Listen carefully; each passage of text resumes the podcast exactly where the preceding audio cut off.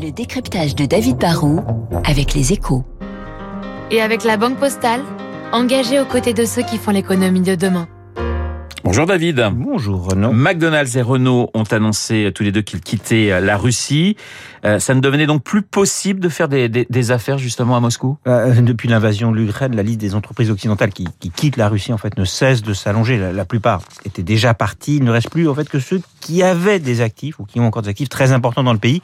Et même eux hein, sont en train d'abandonner euh, Poutine, hein, mais aussi du coup tous les Russes. Société Générale qui contrôlait une grande banque est partie le mois dernier. Renault contrôlait l'ADA, plus d'un tiers du marché automobile de l'ex-géant soviétique et quand même 45 000 salariés sur place, a vendu hier un actif valorisé plus de 2,2 milliards d'euros pour un rouble symbolique.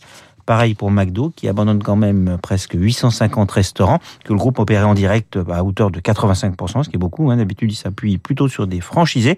Là, c'est quand même 9% du chiffre d'affaires des fast-foods contrôlé par le roi du Big Mac, 3% de ses profits et 62 000 salariés qui vont passer pour une bouchée de burger entre les mains de groupes russes sans doute proches du Kremlin. Alors pourquoi tous ces groupes quittent la Russie? On peut dire que c'est pour des raisons morales ou des questions d'éthique, ça doit jouer en partie. Mais la vérité, c'est aussi celle des chiffres payés tous les mois des dizaines de milliers de salariés à ne rien faire, c'est pas tenable très longtemps, même si on est une multinationale.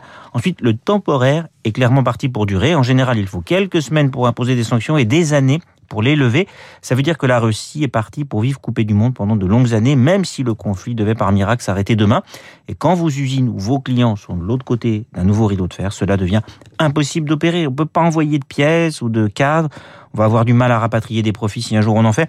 La Russie est devenue une île coupée du monde et même si un grand pays, ça reste un grand pays, pardon, ça reste une petite économie, c'est la taille du PIB espagnol, ça vaut pas le coup de prendre des risques. Est-ce que cela veut dire, David, que tous les groupes vont finir euh, par partir? Bah, Sans doute. Danone, Auchan, Yves Rocher et d'autres sont encore dans le pays. Bon, faut pas leur jeter la pierre. Pour eux, la Russie ne rapporte déjà sans doute presque plus rien.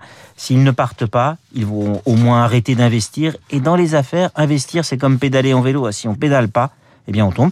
C'est dommage pour toutes nos entreprises, mais c'est aussi très triste pour les Russes. Franchement, l'ouverture du premier McDo sur la place rouge en 90, alors que la guerre froide n'était pas terminée, avait été un événement historique, le symbole d'une ouverture progressive de l'Union soviétique. Aujourd'hui, McDo tire le rideau. C'est aussi un symbole, mais beaucoup plus triste. Les Russes avaient commencé à rejoindre le camp de l'Occident. Aujourd'hui, ils sont contraints de se replier sur eux-mêmes. Le décryptage de David Barrou sur l'antenne de Radio Classique. Dans une minute, le journal de 8 heures. Je vous rappelle, euh, mon invité à 8h15, l'écrivain euh, Sylvain Tesson.